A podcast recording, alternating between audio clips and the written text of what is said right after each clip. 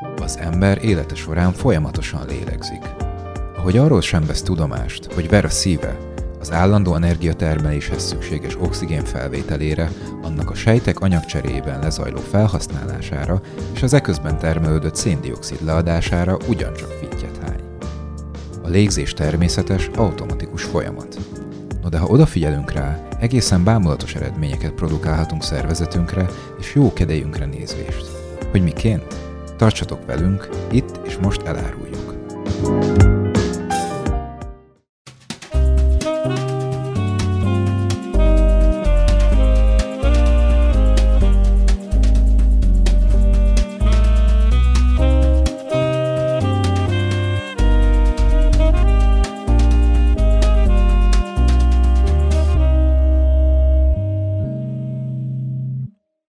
Szervusztok, kedveskéink! A nemrégiben Korok Fatima járt itt nálunk, aki szabadidős merülő, és többek között azt ecsetelte, hogy azok, akik kevesebbet lélegeznek, tovább élnek.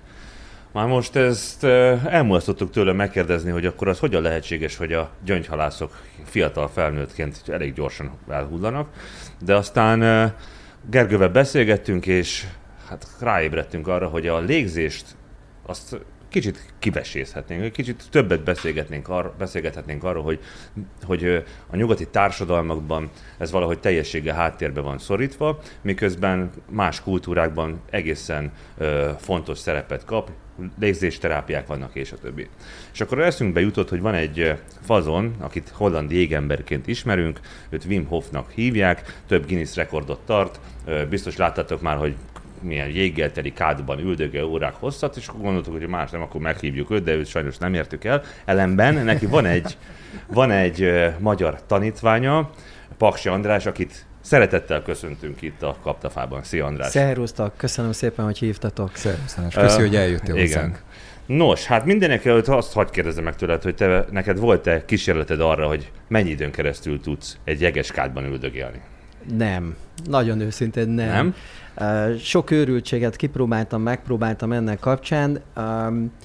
Amikor tartok ilyen programokat, akkor én például kifejezetten jelzem azt, hogy az egészség felé megyünk. És ha valaki hülyeséget akar csinálni, szívesen segítek. Ez mert... hülyeség? Üldögélni sokáig a jegeskádban? Mondj egy jó tippet, amiért ez, ez jó lehet. Ha csak nem akarsz világrekordot felállítani, mert egyébként az bizonyított, hogy az egészségre pozitív hatása annak nincsen, hogy még 5 perc, még 8 perc, még 2 óra, az, hogy a Vim ezt megcsinálta, azt gondolom, hogy egyszerűen lenyűgöző, tehát egészen elképesztő eredménynek tekinthetjük. Ugyanakkor egészség szempontjából nincsen, nincsen igazán semmi hozzáadott mhm. értéke, ezt kimondhatjuk a kutatások alapján, meg a szakértői vélemények alapján. Az, hogy ezt próbálgatjuk, az, hogy egy kicsit próbáljuk, próbáljuk pallérozni a, a fókuszunkat, és, és esetlegesen túllépni bizonyos személyes korlátokon, az egy másik történet. Ilyen szempontból lehet értelme. Bár nehezen tudom elképzelni, hogy ennyi, ennyire izgalmas tevékenységet két órán keresztül csináljak. Az az igazság. Van a Wim Hofnak egy úgynevezett módszere, aminek te magyarországi instruktora vagy. Ez a módszer micsoda, miért jó? Mm. A, a módszer az meg fogtok lepődni, Wim Hof módszernek hívjuk, és három alappillére épül. A légzés, a hideggel való találkozás vagy munkálkodás, ugye a terápia szót tilos kimondani, mert az mindenfélét elkövetünk ebben az esetben ma már Magyarországon, ezt tudjuk jól és van az, amit, amit eredetileg commitmentnek, tehát elköteleződésnek hívtunk, de valójában itt, ha arra gondolunk, hogy mentális fókusz, akkor a helyére tettük azt gondolom egészen szépen a dolgot. És akkor ezeket a területeket ö, tanítod, vagy mit csinálsz ilyenkor?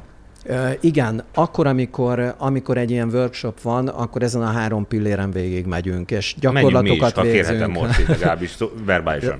verbálisan akartam mondani, hova fekszetek le. Uh, gyakorlatilag amit csinálunk, az, az ennek a túllégzéses technikának az elsajátítása, ami önmagában valóban igaza volt a, a Fatimének, ugye, hogy, hogy minél kevesebbet lélegzel, annál egészségesebb tudsz lenni, annál hosszabb életet tudsz élni. Ugyanakkor a, a túllégzésnek, hogyha ezt nem, a, nem, nem egy krónikus módon végzett, tehát figyelmetlenül és, és, és nem tudatában annak, hogy mit csinálsz, hanem rövid időn keresztül fókuszáltan, akkor, akkor baj van belőle. Viszont hogyha, hogyha az akut túllégzést végzett tudatosan, edzésszerűen, akkor annak pozitív hatásai vannak.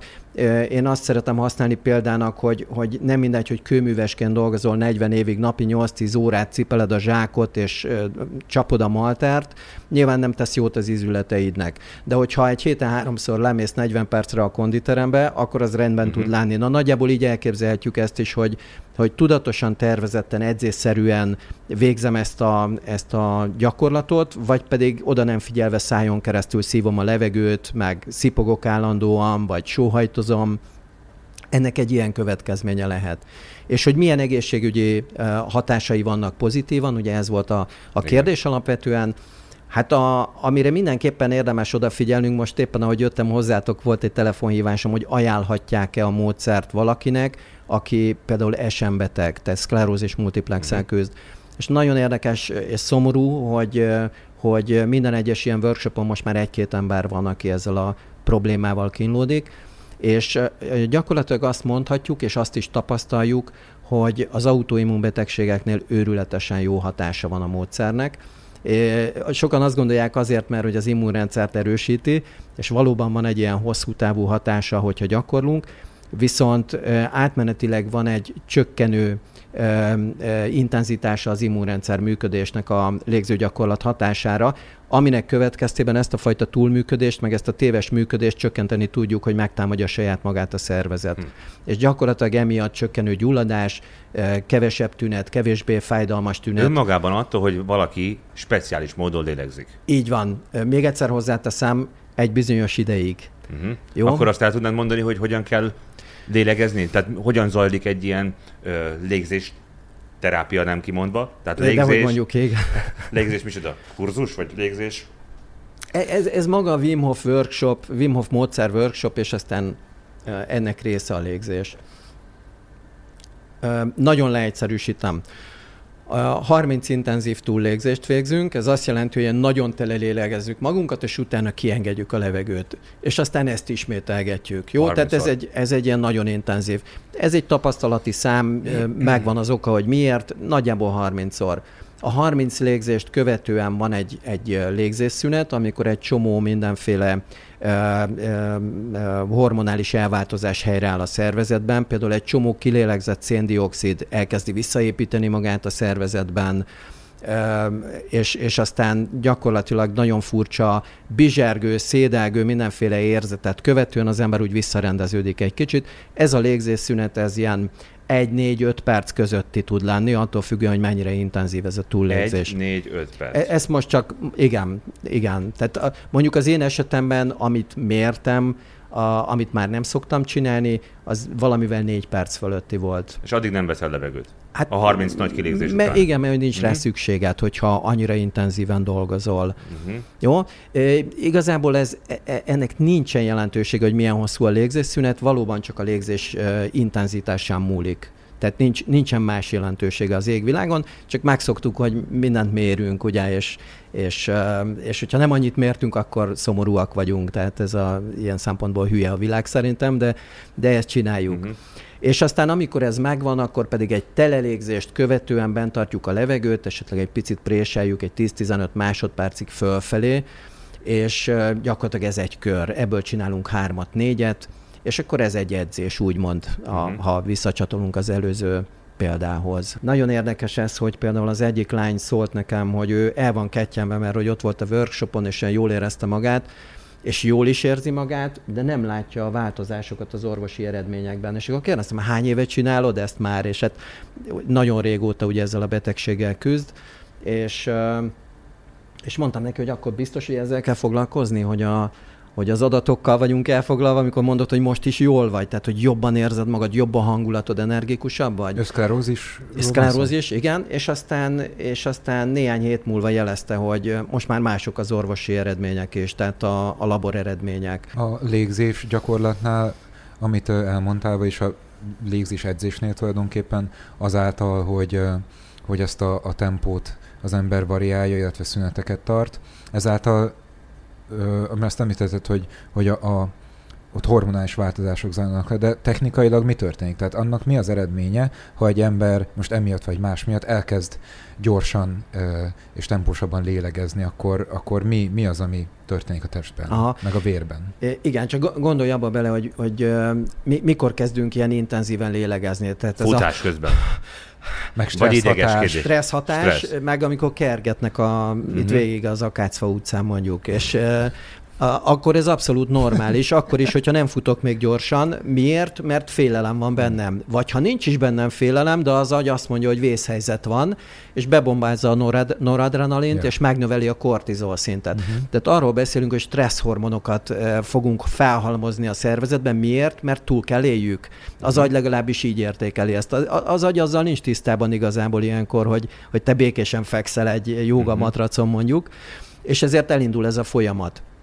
Ezért is van az, hogy például az autoimmunbetegségeknél jó hatása van a légzésnek, mert gondolja bele, hogy amikor van egy ilyen intenzív légzés, és a stresszhormonok meredeken elkezdenek emelkedni, a stresszhormon szint, akkor mi fog történni? Azt mondja az agy, hogy hát oké, de most pont nincs arra szükség, hogy jó legyen az immunitása a fickónak. Hmm. És innentől kezdve ez visszajön, egy kicsit csökken, és a csökkenés elég ahhoz, hogy mondjuk ne legyen ilyen intenzív a test saját maga ellen való munkája. Uh-huh.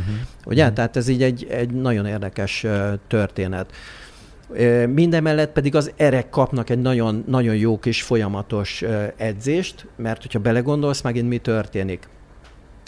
Roppant egyszerű egyébként egy, egy-két alapelvet, hogyha megfogunk.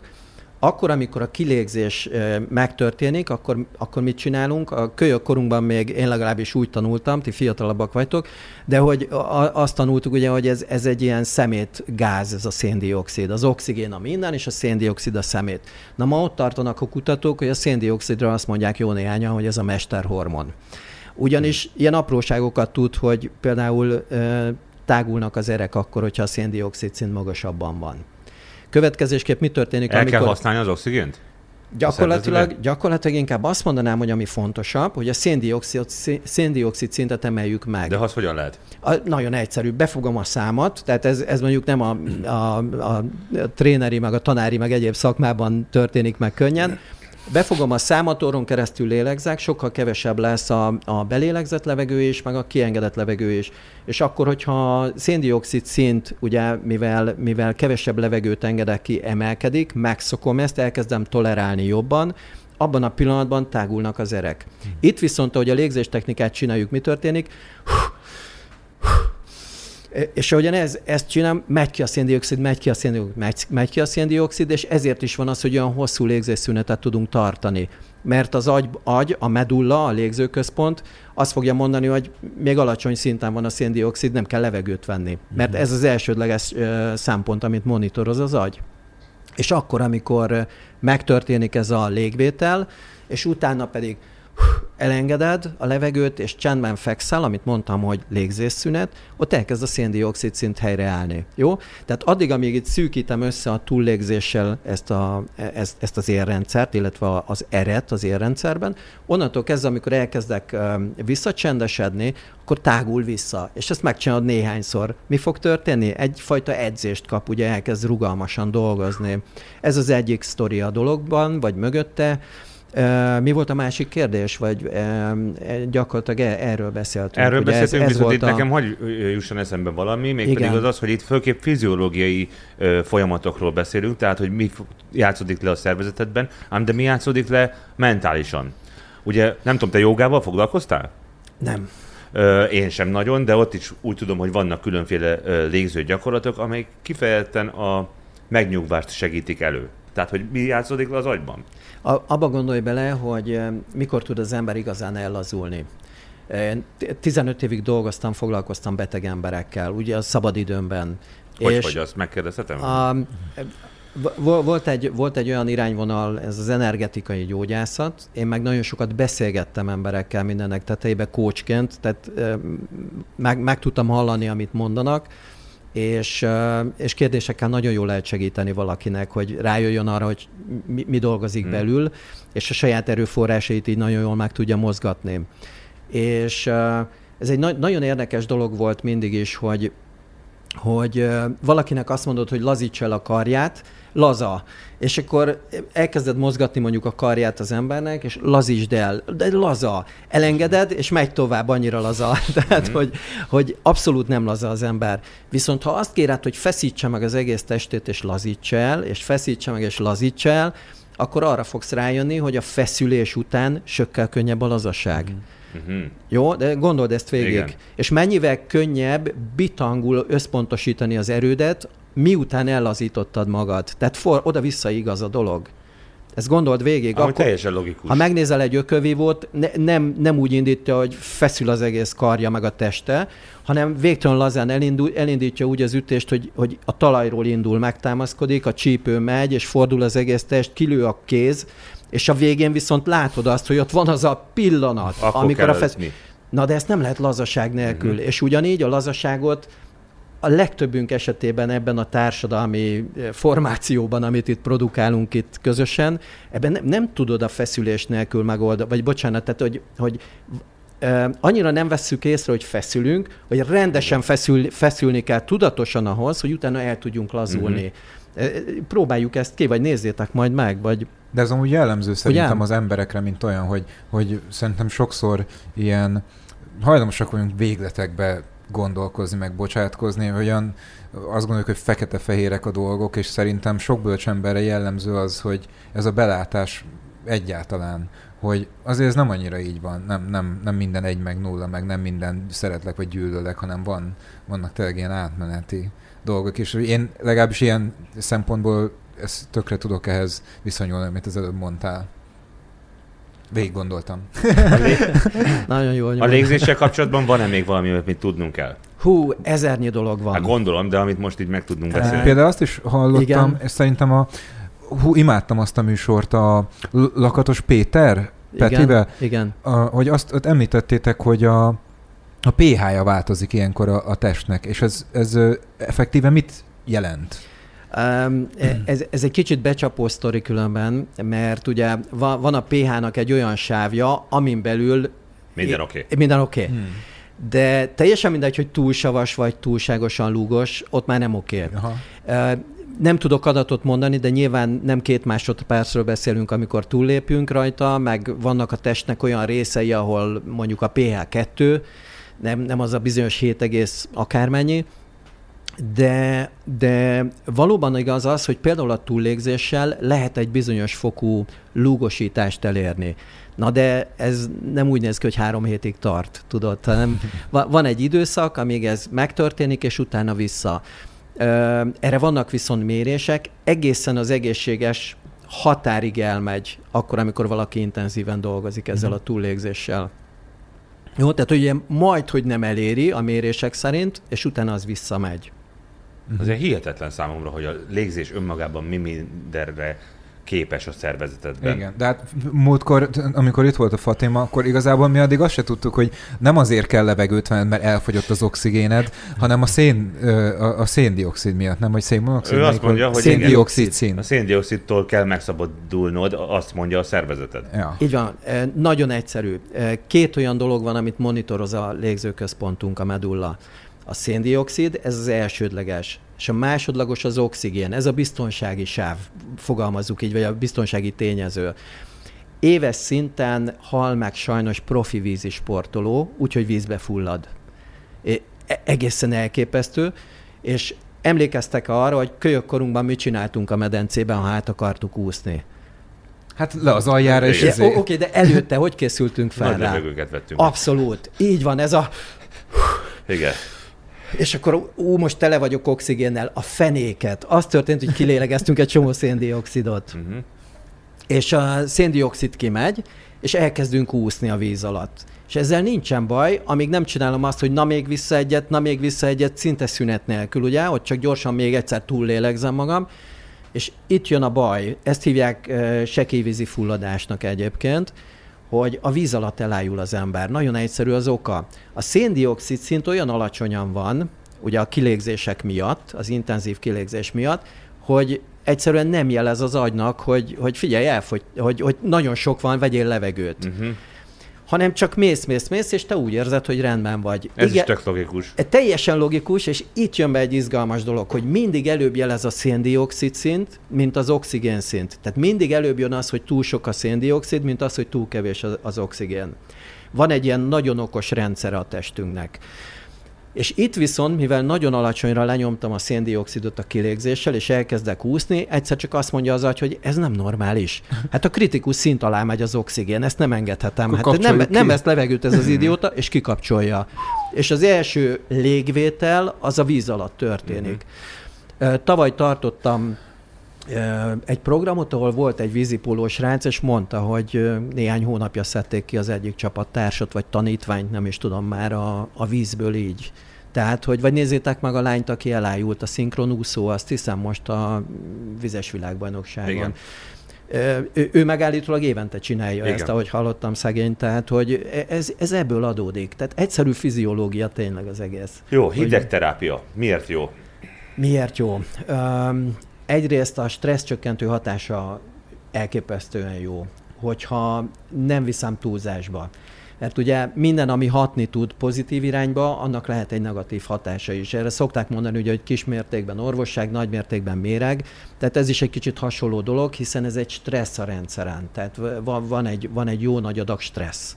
Akkor, ha jól értem, ugyanaz történik, mint a légzésnél. Ugyanaz. Stressz hatást okozok a szervezetemnek. Így van.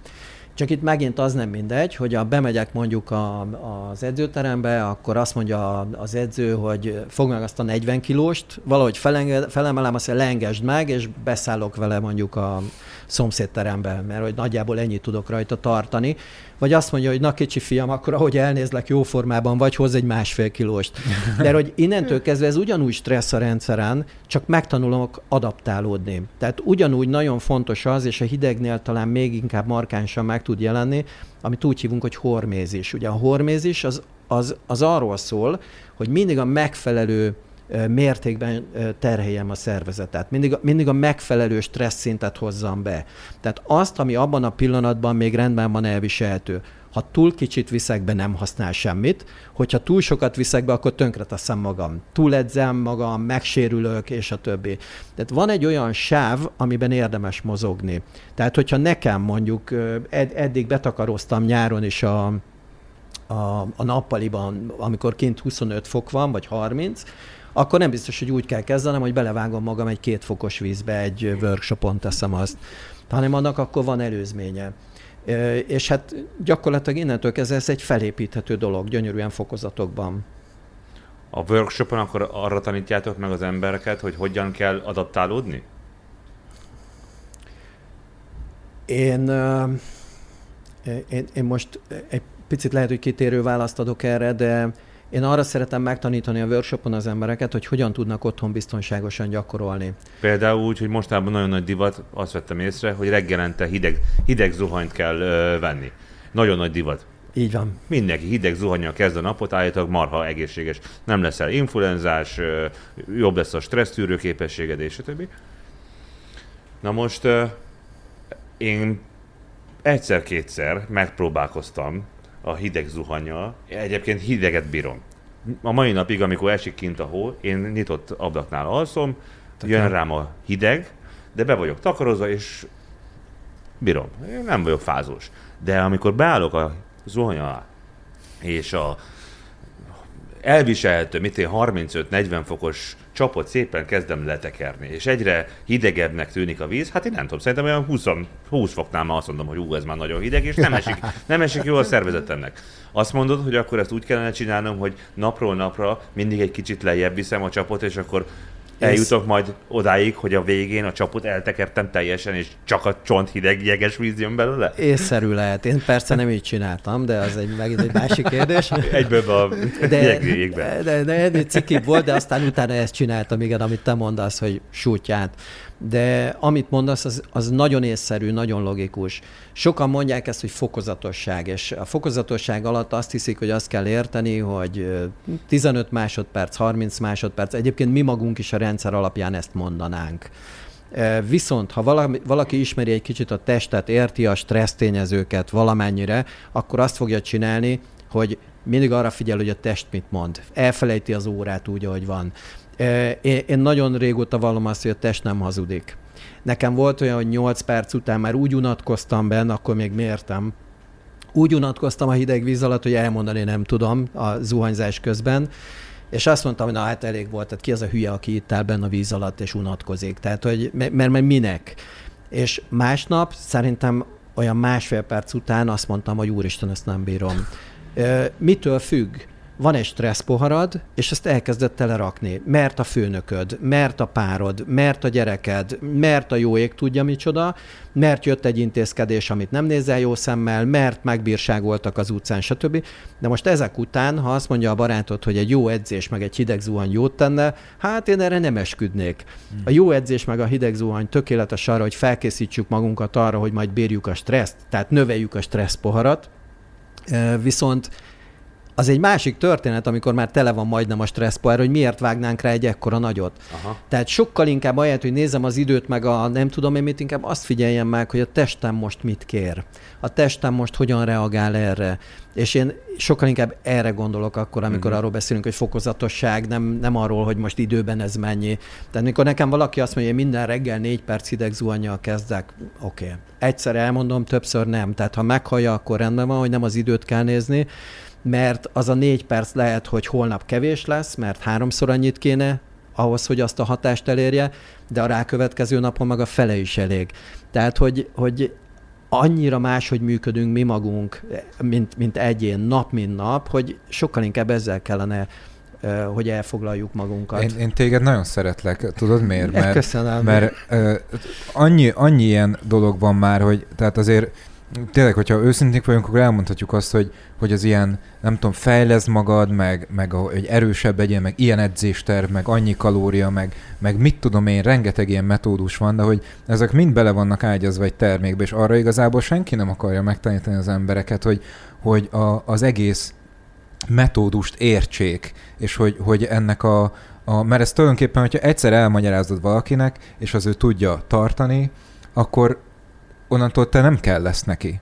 Viszont, hogyha odaadsz neki egy appot, ami méri az ő ideit, meg méri a kalóriáit, vagy nem tudom, szóval, hogy ezeket nem lehet így kvant, kvantifikálni egy csomószor, mert az, amit te mondtál, ezt én észrevettem saját magamon, hogy én tudom, hogy kurva jót tesz az, hogyha futok, meg az, hogyha mit tudom én elmegyek szaunázni, meg a hideg zuhany, ezeket én érzem, de valamikor egyszerűen így, hogyha most arra hallgatnék, hogy akik azt mondják, hogy ez ennyi kilométer futás, ilyen tempóba, azután ennyi perc, ennyi fokos szauna, és utána pedig ennyi perc, nem tudom milyen medence, akkor egy csomószor szenvednék, és, és hogyha tényleg az a, az a végső szempont, hogy, hogy a stresszpoharad mennyire van te, és az túlcsordul el, mert hogyha igen, akkor károsodást szenvedsz, és teszel magadnak, akkor az egy egészen más dolog, másról beszélünk alapvetően.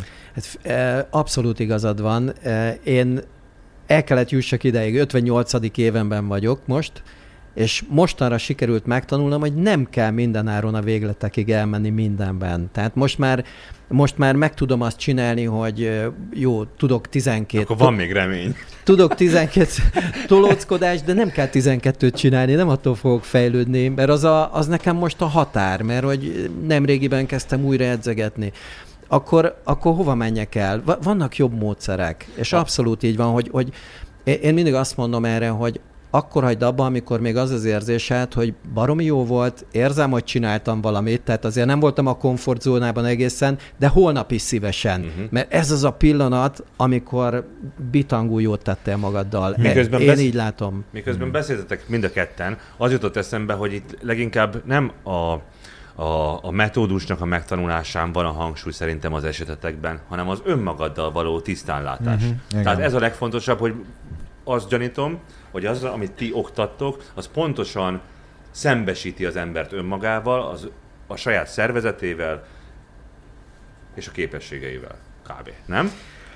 Um, Máskülönben hogyan, tehát hogyha nem, nem figyelek magamra, és nem nézem azt, hogy a stresszprogram mekkora, mennyi fér abba, akkor nem is fogom tudni megmondani azt, hogy nekem holnap kell-e négy perces hideg zuhany, négy perces hideg zuhanyt vennem, vagy sem.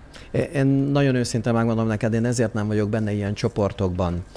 Uh, még, még a mi úgymond szakmai csoportunkban sem, mert egyszerűen nem értek egyet azzal, ami történik. Hmm. Uh, erre mondta az egyik tanítványom ezelőtt egy-két héttel, hogy ő azért imád itt lenni, mert itt nem farokméregetés van, uh-huh. hanem amiről beszélünk, az az, amit te elmondtál az előbb gyakorlatilag, hogy, hogy, hogy arra figyelünk, hogy mit mond a test, és nem csak azt mondjuk, hogy figyeld, mit mond a test, hanem, hanem kézzelfoghatóan közelítjük ezt az egész dolgot. Uh, Nekem rengeteg megválaszolatlan kérdés volt, és elkezdtem tovább vinni és tanulni egy csomó-csomó mindent a légzésről, az emberi fiziológiáról. Nyilván, nyilván a 20 akárhány évnyi tréneri coach tapasztalat, az benne van, hogy ha valaki mond valamit, akkor, akkor meghallom és megkérdezem, hogy ez hogyan történt, és nem akarom mindenáron meggyőzni, hogy de azt én jobban tudom, mert én így tanultam, és a nagyok mondták és, és, és talán ezért tud ez jól alakulni, mert hogy, mert hogy szívesen adnak információt ilyenkor. Tehát rengeteget lehet tanulni az úgynevezett tanítványoktól. Mm-hmm.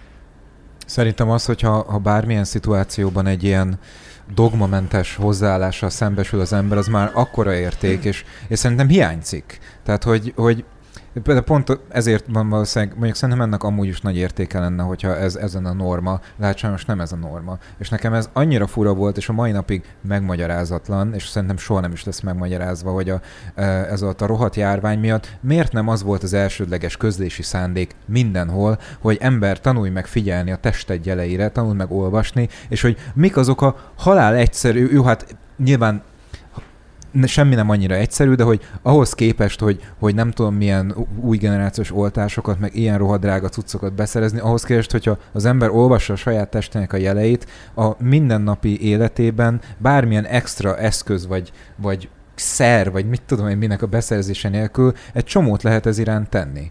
Szóval, hogy az, hogy, hogy hogyha ez mondjuk egy edukáció, egy általános edukáció része lenne, hogy az embert a saját testének a jeleire megtanítanak figyelni, és megtanítanak olvasni őket e- ezekre a jelekre, az szerintem ez sokkal primérebb, ö, hogy mondjam, dolog lenne, mint bármilyen terméknek a, a vásárlási Hát most, amiről te beszélsz, az szerintem az, ami a módszernek a harmadik része, a tudatoptimalizálás, nem? részben igen, részben innen üzenem a januári workshop résztvevőknek, akik már beregisztráltak, hogy lehet, hogy engem elvisznek, és oda már nem jutok el, de... nem? Na, szóval, hogy abszolút így van. Egy dolgot, ha visszacsatolhatok most a légzésre. Ugyanis van itt még egy érdekes dolog, az orlégzés. Itt hozzuk ezt be most, jó? Tehát amikor nem ész nélkül túllégzést csinálunk, mert napközben sokkal jobb, hogyha orlégzéssel tevékenykedünk. És uh, itt azért még egy gázt érdemes megemlíteni, és mondom azt is, hogy miért jutott eszembe. Engem sokszor kérdeztek a Covid alatt, hogy András elkapott, meg tüdőgyulladásom van, meg nehezen köhögök, meg váladékot köhögök föl, stb., hogy a Wim Hof légzés jó lesz. És le, lehet, hogy engem most átkoznak ki, ha ezt valaki meglátja, és feljelent majd a Wim Hoféknál, de, de hogy, hogy én azt mondtam, hogy ne. Ugyanis amit tudni kell, hogy a tüdőnek van egy olyan sajátossága, hogy meleg, eh, vagy legalábbis viszonylag meleg, nedves és szűrt, tisztított levegőt szeret. És akkor, amikor egy túllégzést csinálok, akkor folyamatosan mit csinálok? Egy, egy eh, légkondi effektet hozok létre, ami azt jelenti, hogy viszonylag hideg, szűretlen, és száraz levegőt küldök be a tüdőbe. Na most egy terhelt tüdőnek ez mennyire tesz jót?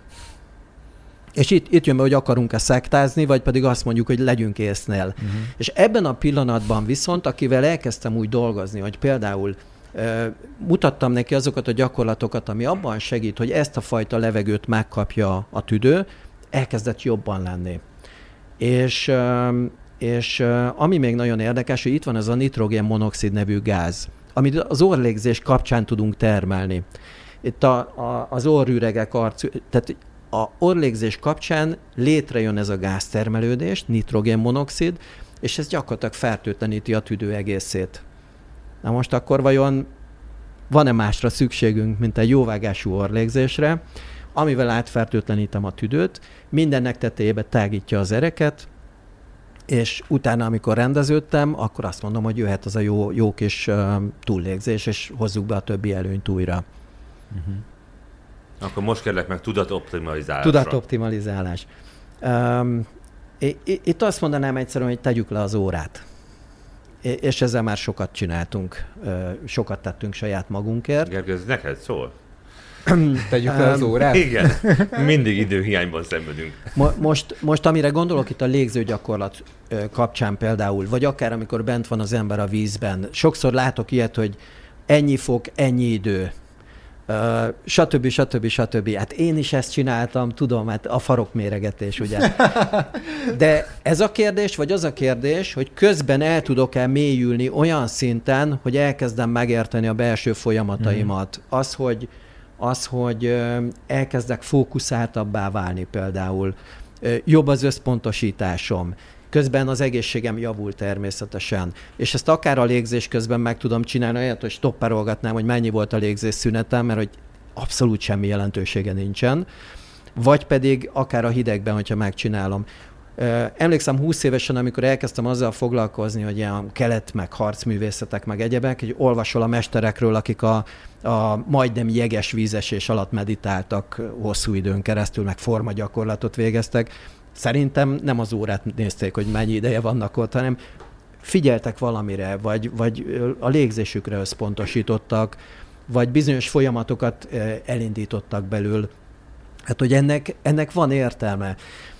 Most a hétvégén volt egy, egy péntek délutántól vasárnap délutánig tartó hétvégi haladó Wim Hof kurzus, és ott például azt csináltuk, hogy rövid nadrágra vetköztek az ifjak, és kimentünk a, ott a környékbeli erdőkre egy kicsit sétálni. És egészen elképesztő volt, a, amin végigmentek például ők, és amit utólag elmondtak, hogy hol, milyen ponton voltak küzdelmek belül. Volt három-négy fok nagyjából, mikor elindultunk, de ez bent a településen, és mi kimentünk ilyen erdőre, mezőre, ahol keresztül fújt a szél és uh, rövid, rövid nadrágban, és jellemzően nem vacogtak, de óriási küzdelem volt belül. Ez helyenként látszott is, de utána elmondták. Volt, aki egy hét után írta le, hogy mit élt meg. És, és ott nem lehet másként, csak ha odafigyelsz. Vagy nagyon megszoktad már a hideget, mert lehet csak a testet is erre készíteni, de valójában itt megint bejön az, hogy vajon a mentális fókusz, hogy mennyire van ott, vajon meg tudod-e azt oldani, hogy, hogy nem hidegnek érzed azt a szelet, hanem egy picit átalakítod az érzetet magadban, hogy olyan meleg lesz. De nem lesz meleg, elmondom. Tehát ez abszolút, abszolút mentális munka.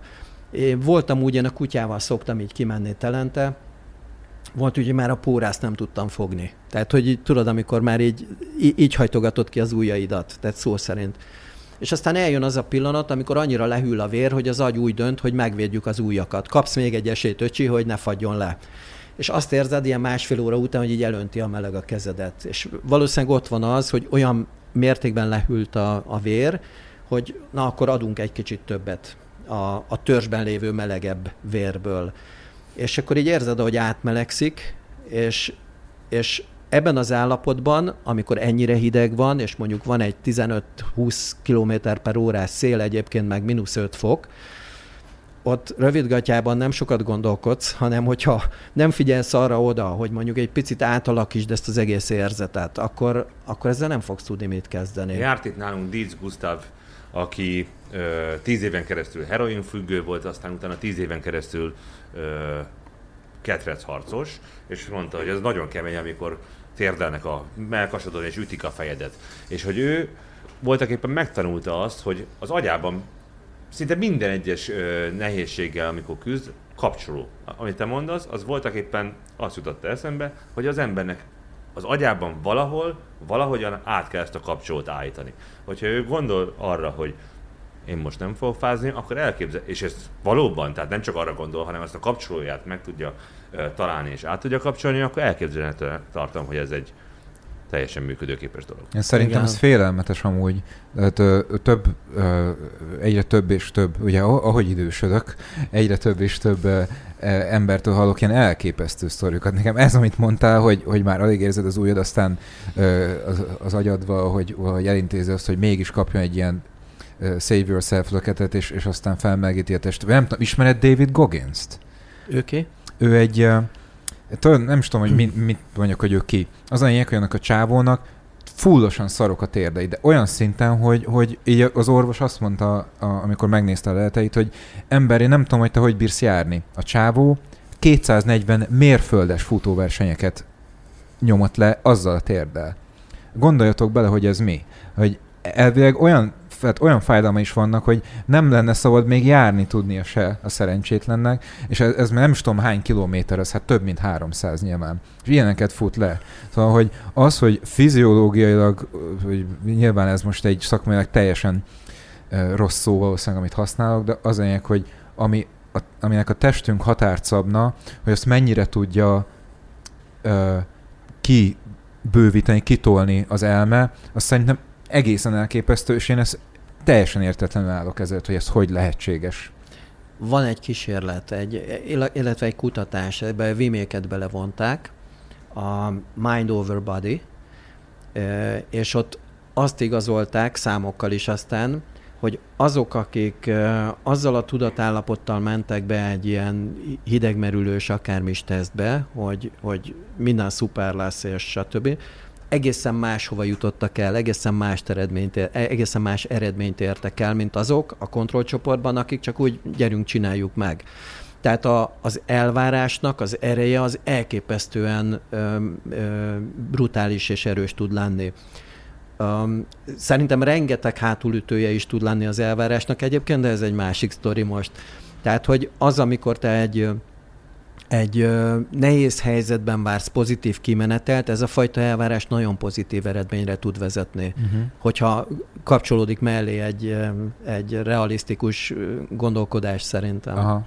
De akkor ez valószínűleg fordítva is igaz, nem? Tehát, hogyha ha a negatív vektorral mész neki valaminek, akkor ugyanúgy a, az egyébként olyan teljesítményből, vagy eredményből, amire képes lennél, ugyanúgy levágsz egy nagy szeretet, ugye? Igen. A, én például abszolút pozitív gondolkodás ellenes vagyok abban az esetben, ha a pozitív gondolkodást azt értjük, hogy hajtogassunk valamit folyamatosan, mert hogy, hogy jaj, nem mondj ilyet, mert hogy oké, okay, nem mondok ilyet, de hiába mondogatok valamit, egy pozitív elképzelést, amíg én azt belül nem érzem, az semmi. Uh-huh. És mondogatják ezt, hogy, hogy de, de pozitívan kell gondolkodni. Oké, okay, mondd el a példát. Hát például ezt ne így mond. Ez igaz, mert az agynak adunk ezzel impulzusokat. Erről száz százalékig vagyok meggyőződve, de az, amíg én ezt nem érzem, az addig, addig nem fog odahatni. Viszont abban a pillanatban, hogy az elvárásaim vagy a tapasztalásaim nem túl pozitívak, az viszont más eredményhez fog vezetni, csak az lefele visz, úgymond. Hm. Roppant egyszerű egyébként.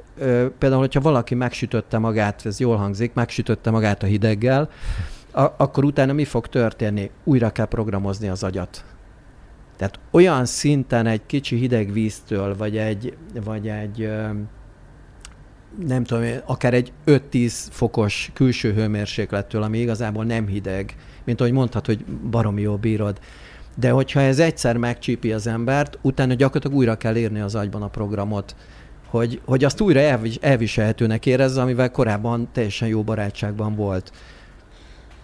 Gondoljatok bele, hogy hányszor hallani olyat, hogy valaki gyerekkorában beleesett a vízbe egy csónakból, víziszonya lesz. Igen. Voltak éppen ugyanez a helyzet, csak más a téma. Igen. Az agyban Igen. át kell írni ezeket a programokat. Igen. És valószínűleg hogy azt a módszert, amit ti csináltok, ez ezt segíti elő, nem? Abszolút alkalmas lehet erre. Nagyon sokan viszont falnak mennek. Tehát e- ezért mondom azt, hogy észszel kell csinálni.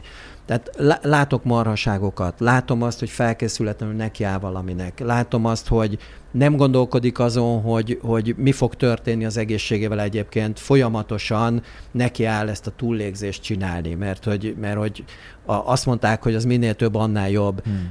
Maraság. Tehát, hogy, hogy erre mondom, hogy azért a kritikai gondolkodást való vegyük már elő egy picit. Hmm. És onnantól kezdve igen, ez tud marha jó lenni. Mert igen, abban a pillanatban, hogyha egy ilyen stresszorhoz, mint a hideg hozzászokunk, akkor azt könnyedén kezeljük, mi történik, marad a többire jóval nagyobb terünk, ugye? Uh-huh. Hiszen a stresszpohárban ez már nem lesz egy akkora tétel. Erősíti az immunrendszerünket. Tehát, hogyha valaki 30 napon keresztül egy 30 másodperces idegzuhanyjal zárja például a, a, a tisztálkodását, akkor jelentősen megnő, tehát több tíz százalékkal megnő annak a valószínűség, hogy nem fog munkából hiányozni betegség miatt. Tehát, hogy ezeknek van értelme, valóban van értelme, és ezekkel lehet előre menni, csak észszel. Most mondtad ezt a 30 napot. Egyébként, hogyha valaki elkezd ezekkel ö, foglalkozni, akkor mennyi idő elteltével lesz ennek hatása? Ö, légzés kapcsán akkor még azt hadd mondjam, hogy lehangoltak depressziósok, akár bipolaritással küzdők, ö, viszonylag gyorsan tapasztalják meg azt, hogy jobb hangulatba kerülnek. Tehát, hogy ténylegesen jobb hangulatba kerülnek. Ez azt jelenti, hogy napjában meg kell csinálni ezt a Ezt a három-négy kört, így Három. van. É, Tehát ez egy kúr. mondjuk reggel megcsinálom ezt a három-négy kört. Ezt a három-négyszer harmincat. És gyakorlatilag akár két-három nap után hangulatváltozást tud beállni. Van egy olyan feltételezés, sok mindent még csak feltételezünk, hogy, hogy tobozmirigyre van egyfajta hatása ennek a légzésnek. Azt se tudtam, hogy van ilyenem. Na, látod, hogy még van. Én hallottam már róla, igen. A lényege annyi a dolognak, hogy, hogy boldogsághormonok tudnak felszabadulni. Én, amikor voltam az instruktorképzésen, ott elmondták a srácok, a csapat egyharmada jött olyan szituból, ahol lehangoltság, depresszió, stb. stb. stb. most itt különösebb részletek nélkül, és egyszerűen jobban lett, és ezért akarta elsajátítani. Saját maga miatt, azért, hogy másoknak is segítsen ebben. Tehát abszolút gyorsan tud hatni egyébként ez a légzés része a dolognak. De végeredményben akkor ezek a mondjuk a, a, a hideg Az? Igen, a, a, a tudod mi, a, tud- tudjátok mi.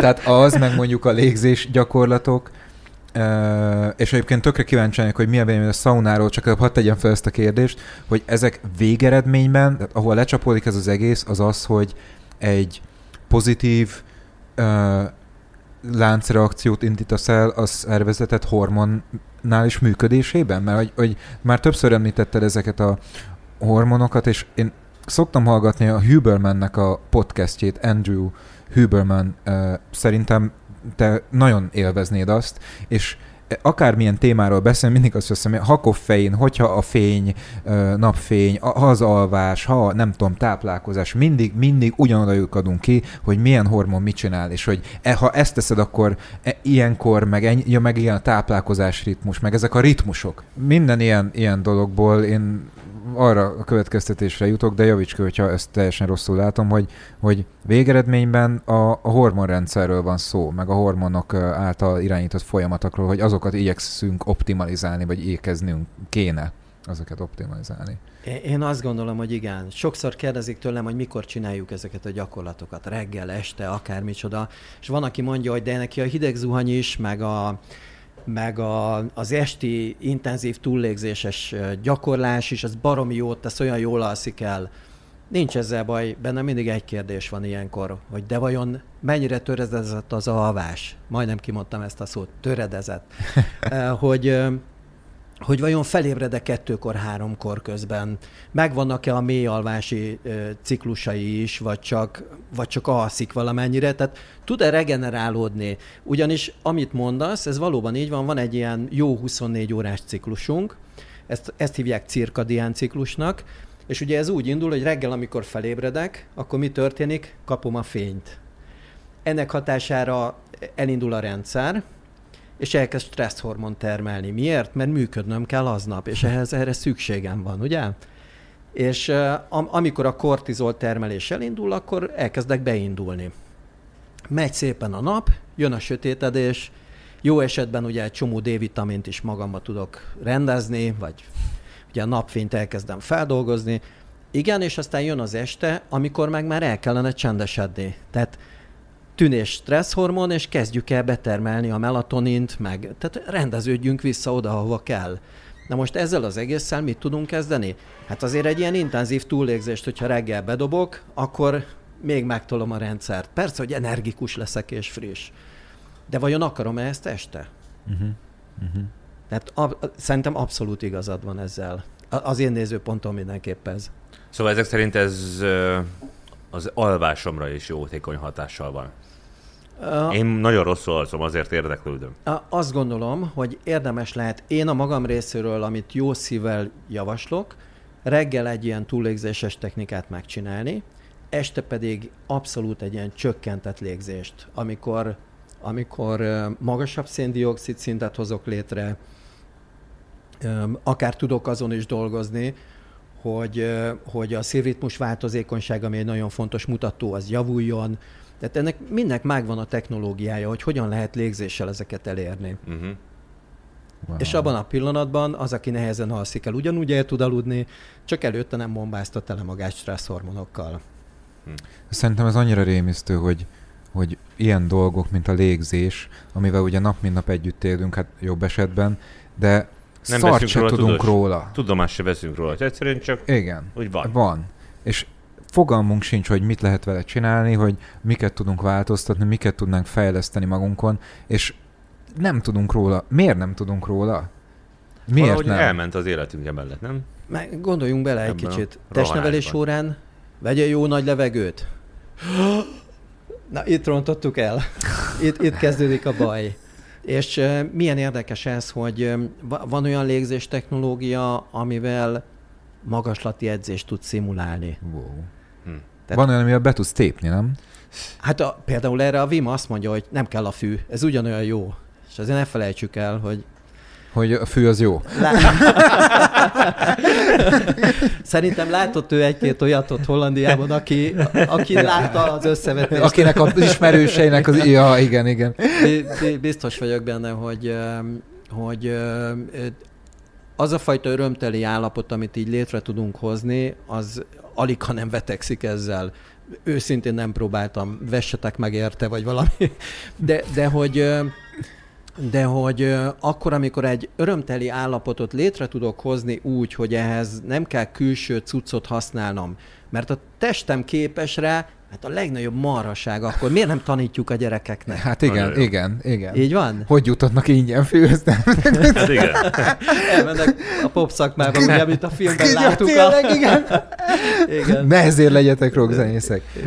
Felteltem, Robi, felteltem, mert nagyon kíváncsiak, hogy a szaunáról mit gondolsz. Én, én rajongója vagyok a szaunának, és akkor azt is elárulom, de lehet, hogy le fogsz azért szidni, vagy nem tudom, hogy ez a kettő mennyire konvergál, vagy divergál egymástól, vagy val, hogy utána nagyon jól esik belemenni a bakurba hideg vízbe. Ja.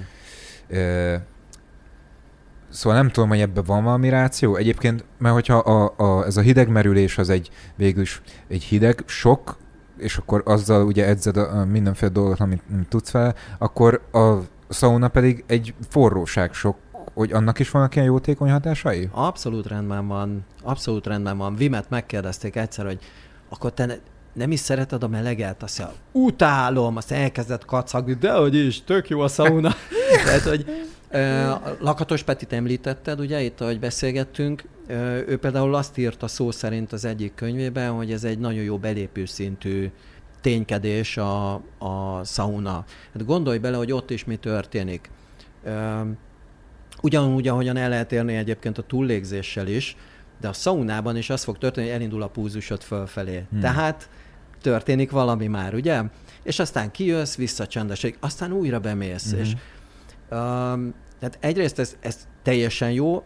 Hát itt nyilván erről olvashatunk rengeteg mindent, hogy mi minden pozitív hatása van a szaunázásnak utána kimész a hideg vízbe, nem feltétlenül javaslom, hogy rögtön utána, mert ugye eszméletlenül kitágultak az erek a szaunában, bemész a hideg alá, vagy bemész egy jó hideg merülő medencébe, akkor összerántja, ott azért az ember el tud gondolkodni azon, hogy honnan álltam most fel. Igen. Tehát, hogy ez, ez teljesen reális, hiszen ha túlhúzzuk a szaunát, ott is egy ilyen szédülős valami Abszolút. be tud jönni, amikor fölállsz, tehát ja. azért ezzel óvatosnak kell lenni.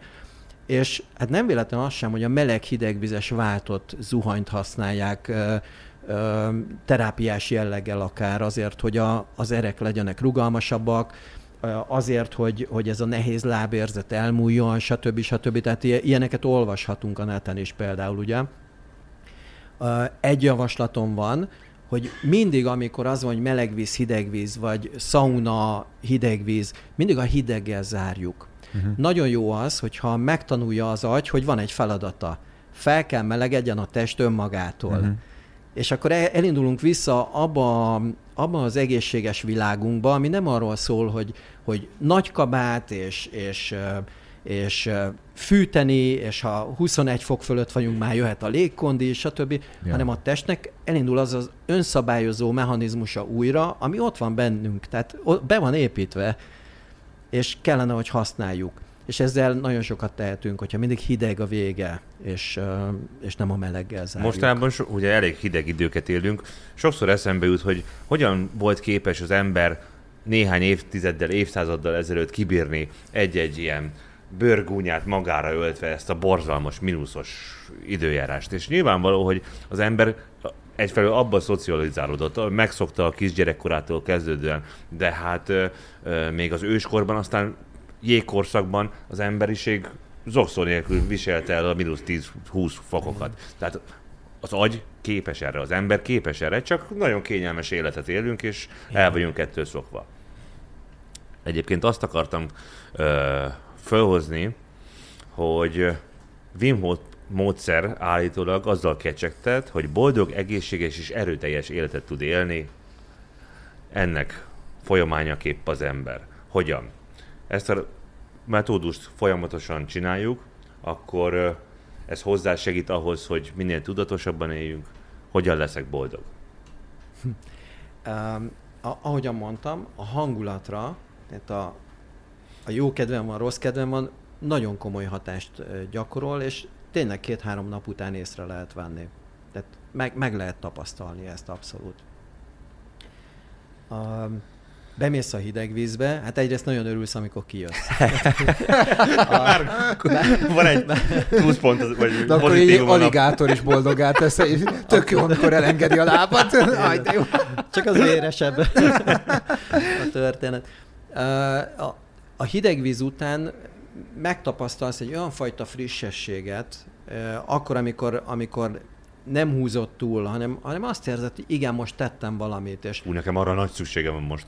Jó, tehát hogy, hogy abszolút ez benne van. Az, akit beviszek egy két fokos vízbe, az utána azt mondja, hogy én azt hittem, hogy ezt nem, mikor ide jöttem reggel, még biztos voltam benne, hogy nem, aztán azt hittem, hogy nem, és ez volt a legjobb döntés, hogy bementem, és én most úgy fel vagyok dobódva. És látom azt, amikor a légző gyakorlat ö, szünetében, tehát a légzés visszatartásban, az látszik valakinek az arcán, hogy, hogy mosolyog, ragyog az arca nem ilyen széles mosoly, de hogy látod a mosolyt. Vagy látod azt, hogy egy könycsepp elindul. Az azt jelenti, hogy oldódnak olyan szinten blokkok, terhek, gondok, hogy az valami egészen elképesztő. Nem nagyon tudjuk ma még ezt azért olyan nagyon megmagyarázni. Ahogy mondtam, feltételezhető, hogy sok mondatot most még így kezdünk, de, de nagyon jó esély van arra is szerintem, hogy az ember, amikor ilyen szituációkba megy bele, vagy elvégez egy erőlégzést, az, az egy tovább fokozása annak, amiről eddig beszéltünk a túlégzés kapcsán, olyan szinten kerül ki abból a tudatos gondolkodó agyából, és kezdi élni a, az emberi lénynek az életét hm. egy-egy pillanatra, hogy az valami egészen más. Az hm. egy annyira felszabadító élmény tud lenni, hogy, hogy, hogy végre az az állat vagy, aki, a, a, aki mhm. vagy, mert hogy, mert hogy tönkretettük magunkat szerintem az elmúlt száz évben. Hát többet gondolkodtunk az elmúlt száz évben, mint előtt az egész történetében az emberiségnek, és szerintem feleslegesen. Elkezdtük magunkat összehasonlítgatni a szomszéddal, ez már bukta, ugye, mert innentől kezdve jól nem érzed magad, és ehelyett visszamegyünk abba a pillanatba, amikor amikor így világra, rácsodálkozunk a világra. Nézd meg egy kiskölyköt, amikor hmm. még nem azon gondolkodik, hogy a szomszéd gyereknek iPhone-ja van, vagy nem. Ugye, ahogy írtátok is a levélben, hogy, hogy mennyi, mennyi, mennyi ilyen problémánk van a világban.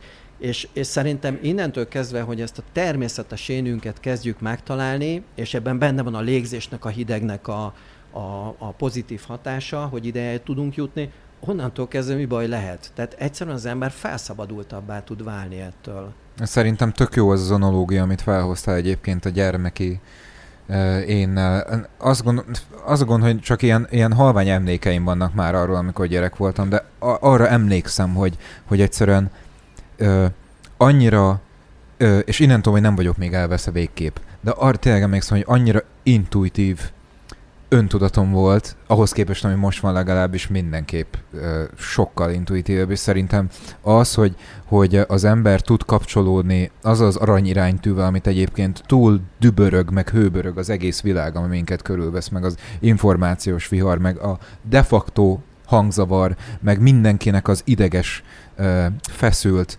ilyen, ilyen egymást utáló kisugárzása, meg az ilyen, tehát azért elég súlyos gondok vannak szerintem, csak már ebbe élünk, úgyhogy nem azért beszélek erről, mert negatív vagyok, hanem azért, mert szerintem ez egy probléma, és látok arra esélyt, hogy esetleg ebből kijöjjünk.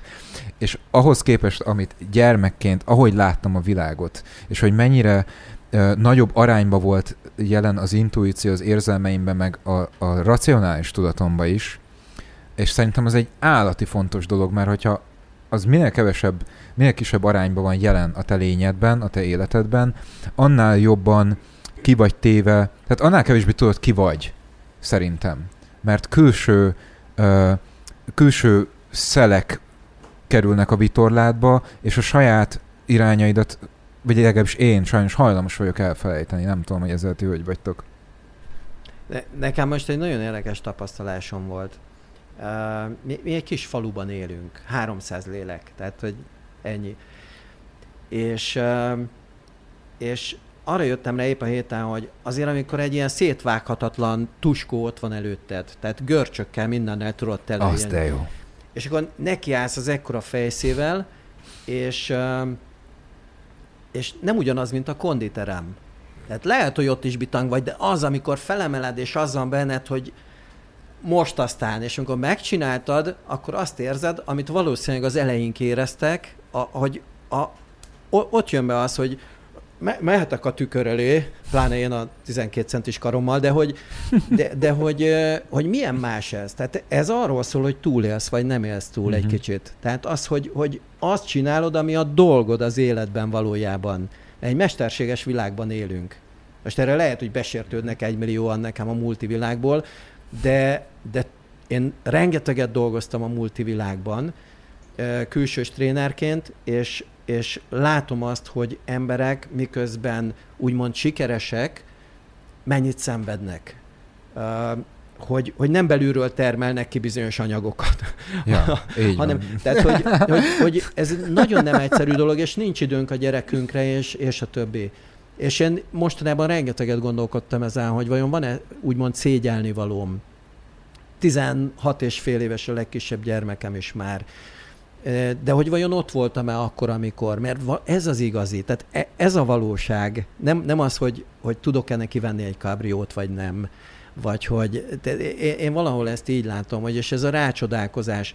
A kutyám, mivel nem városi kutya, ő rengeteg dologra rá tud még csodálkozni, amikor megyünk az erdőben, meg a mezőben, és hogyha őt figyelem, hogy mi mindent csinál, és hogy reagál dolgokra, és ha feláll, rögtön nyújtózkodik, hát látom, hogy mit mulasztok el az életemben. Hm. Tehát, hogy ez, amit mondasz, szerintem abszolút ilyen, és és szerintem valószínűleg ezért kell, hogy jó ritmusban jöjjön az unoka, hogy megint tanítson nekünk valamit egyébként, nem? Tehát, hogy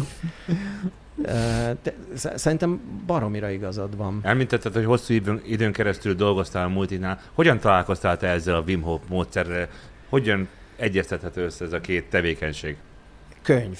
Tehát, hogy én, én nekem van egy nagyon, nagyon masszív, nagyon erős önfejlesztő attitűdöm, tehát, hogy e, egyszerűen nem, nem, nem tudok nem foglalkozni valamivel mindig, ami, ami egy kicsit segít, hogy úgy érezzem, hogy, hogy, hogy de egyszerűen szükségem van rá, nem kell ezt magyarázni szerintem. És, és aztán egy könyvesboltban belefutottam a könyvbe, Elvarázsoltál? E, igazából egy mondat, amit a Lakatos Peti írt a könyv végére, a, ott a hátuljára, hogy, hogy Vim megfejtette a szuperhősök titkát, és most ezt megtanítja nekünk. Neked valami. ennyi, ennyi. Úgyhogy valójában ennyi történt, és én aznap este már gyakoroltam. Nagyon hamar, rövid időn belül bejelentkeztem egy online kurzusra, egy 10 hetesre, aztán utána bejelentkeztem a holland haladóképzésre, aztán meg az instruktorképzésre Lengyelországba, tehát én, én azt láttam, hogy ez, ez kell, ez muszáj. Aztán ott őszintén szóval megtorpantam, én nagyon sokáig nem nagyon tanítottam, csak baráti körben. Voltak hiányzó láncszemek, és ez, amire mondtam, elmentem más irányba is, tanultam más légzésmódokat, kerestem a válaszokat, és aztán utána kezdtem el tanítani, amikor azt mondtam, hogy így igen, így teljes, és senkit nem kockáztatok, viszont sokkal többet tudok adni, mm. mint, mint amennyit ronthatok a helyzeten. Ugye én gyakorlatilag így kezdtem el. Uh-huh. Nem akarom a workshopot, illetőleg a te ö, munkásságodat rontani, de mennyire lehet ezt a módszert ö, autodidakta módon ö, elsajátítani? Könyvből, videókból és a többi. Legyünk őszinték, lehet. Tehát, hogy abszolút lehet. Az érdekes volt, hogy a könyv után a, az online program már meglepett, az online program után a haladó kurzus meglepett, kiderült, hogy ott voltunk 50-en, és legalább 30 féleképpen csináljuk, de Vima azt mondja, hmm. hogy nem baj, nem tudod elrontani, csak csináld. És, és aztán én, én azt mondom, hogy ha valakiben megvan az a fajta tudás, ismeret, hogy mi okozhat veszélyt, miből lehet baj, és ezt ügyesen elkerüli, akkor nincsen gond. Uh-huh. Én nem vagyok hajlandó például ezt a légzést online tanítani veszélyesnek tartom, megmondom őszintén, dacára annak, hogy lehet, hogy az egész rendszerben én vagyok így, és ezért majd megint kiátkozás jár, ezt nem tudom, de, de én nem vagyok hajlandó online tanítani, mert láttam kontrollt vesztett embert, amikor ott álltam mellette, és hiába beszéltem hozzá, ő azt hitte, hogy tudatában van mindennek, és a többiek győzték meg, hogy apa, beszélt hozzád folyamatosan, és nem reagáltál. Á, nem igaz. Tehát olyan szinten kontrollvesztésben volt. Úgyhogy, úgyhogy azt gondolom, hogy vannak veszélyei, Egyébként el lehet kezdeni, én is így csináltam. Tehát, hogy meg lehet tanulni. Sajnos szerintem rengeteg hülyeség van a, a, az interneten, a YouTube-on is rengeteg marhaság van ezzel kapcsolatban, és hála Istennek vannak olyan zsenik, akik teljesen a biztonság szempontjai teljesen felrúgó videókat raknak ki időnként ilyen csoportokba is, ami, ami gyakorlatilag ott egy ájulás kivégzi az embert. Tehát például túllégzéses technika a kádban meg ilyen, ilyen úri huncutságok. Tehát, hogy, jó. és azért ott pillanatnyi ájulások bejöhetnek, nem, nem egészséges, na, maradjunk abban, ez a része. Tehát lehet, de megvannak a maga veszélyei, ebben, ebben én biztos vagyok. El fogom kezdeni, mert én mondom rosszul alszom, és ki fogom próbálni a jeges fürdőt is otthon, az is jó lesz. Um, Menjünk szaunázni egyébként.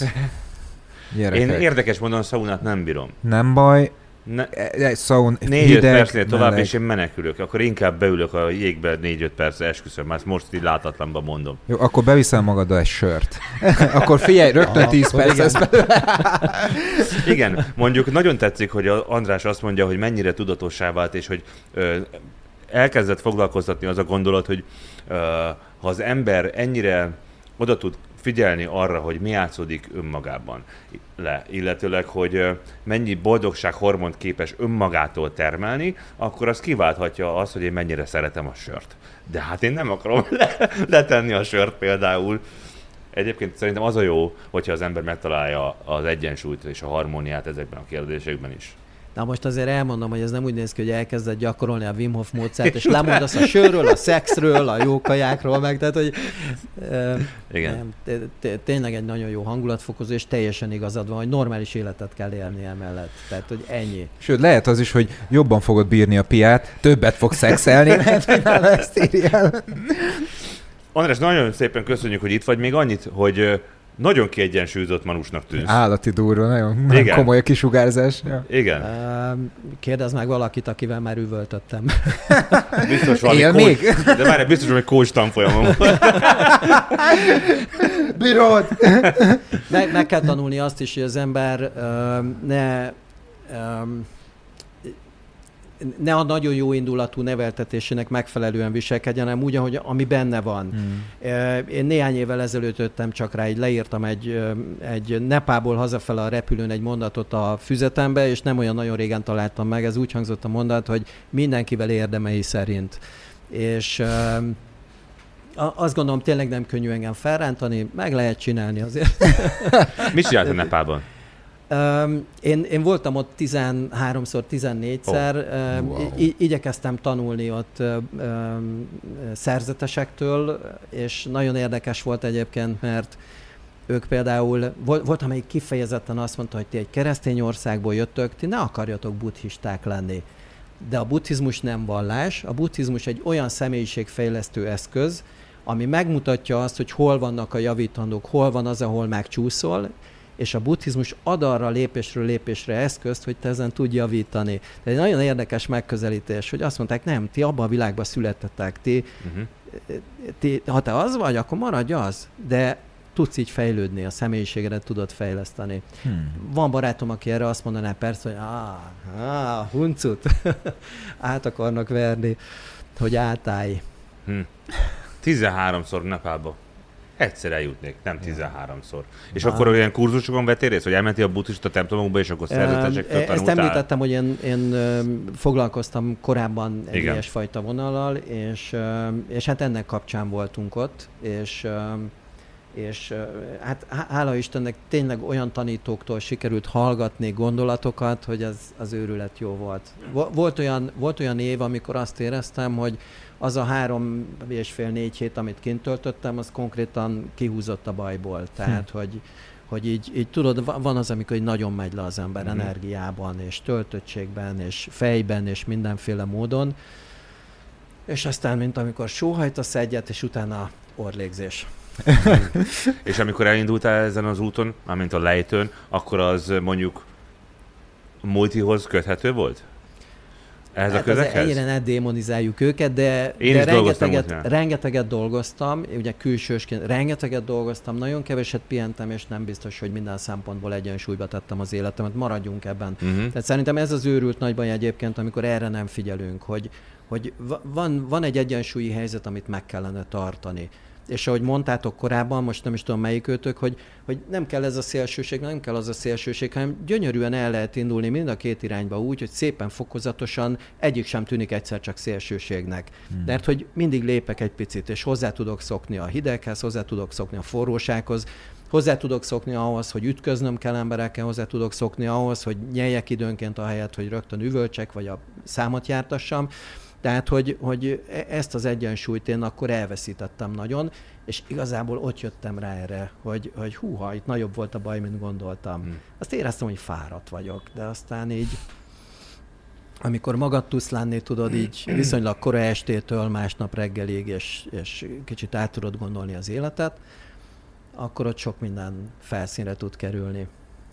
András, imádtam ezt a beszélgetést veled, már csak azért is, mert miközben arról beszéltünk, hogy légzés, meg hidegterápia, folyamatosan az motozkált a fejemben, hogy mondod azt, hogy itt a stressz szinteknek a kitolásá az mennyire edzi, edzi az ember. Um, és akkor eszembe jut, hogy azt szokták mondani, hogy ahhoz, hogy az ember igazán boldog és kiegyensúlyozott életet ki, legyen képes élni, ahhoz nagyon meg kell élni az igazán mély fájdalmakat is.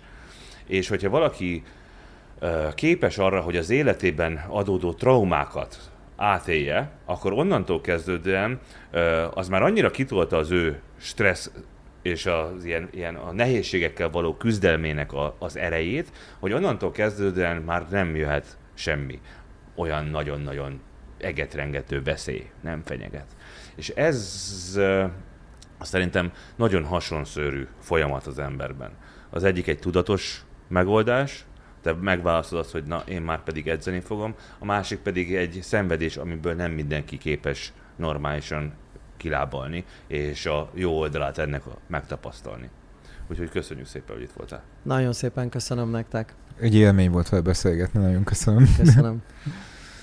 Már csak egy fénykép Srácok, Wim Hof módszer. Lélegezzetek nagyokat. Sziasztok! Sziasztok! Köszönöm szépen! Köszönöm szépen! De jó volt, köszönöm!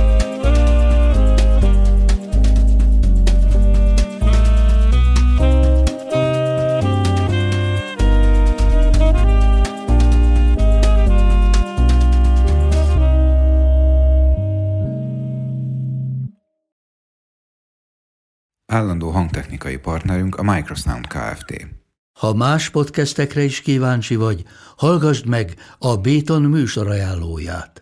El tudod képzelni, hogy a podcastet, amit éppen most hallgattál, fél év múlva már a mesterséges intelligencia generálja? Mi sem. De ha érdekel, eljött már a gépek lázadása. Hallgass bele az Embertelen podcastbe. Orsós Lajos vagyok, a műsor házigazdája. Egyelőre még élőben. Egyelőre. Fedezzük fel együtt, hogyan ismerkedik, randizik, mesél és vitatkozik Betty és Péter, két teljesen mesterséges intelligencia. Lajos, a podcast címét mond még egyszer, Léci. Oké. Okay. Embertelen podcast.